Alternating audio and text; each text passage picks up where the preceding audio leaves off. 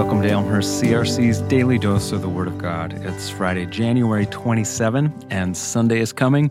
This is Greg DeMay. I serve as lead pastor at ECRC, and this weekend we're going to have a brief pause from the Alpha experience as we mobilize for Fifth Sunday serve opportunities in Jesus' name.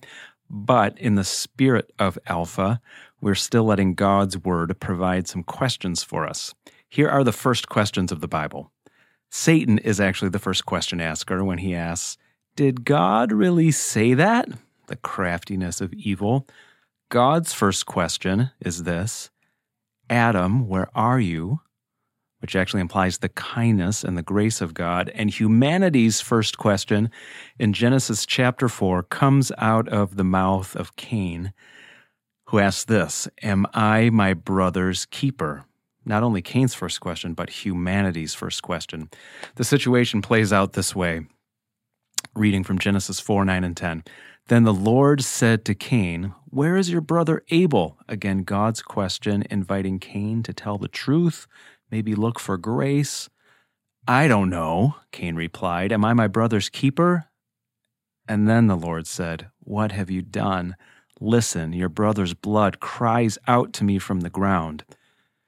God knows the truth already. This question, Am I my brother's keeper? echoes down the corridors of history.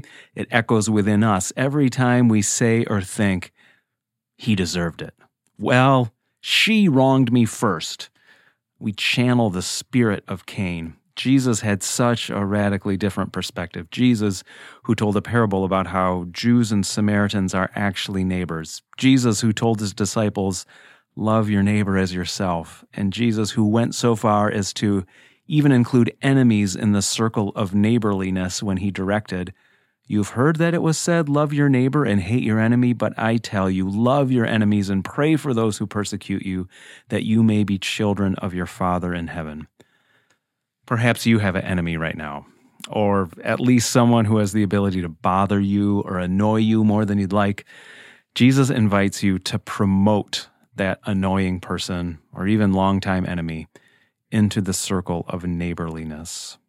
Jesus beautifully demonstrated this move on the night that he was betrayed, when he, when he went beyond just being a good neighbor and took up a basin and a towel and washed the feet of those who would run away from him, those who would deny him, even the feet of the one who would betray him.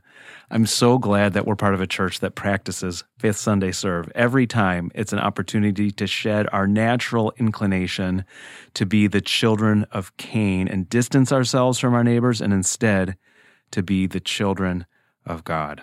Let's pray. Lord Jesus, we thank you for being more than a neighbor, more than a brother to us, for truly demonstrating your love all the way to the cross and to the resurrection. This coming Sunday, will you allow us to be filled up with your spirit so that our friends and neighbors can sense your resurrection life coming through us? In Jesus' name.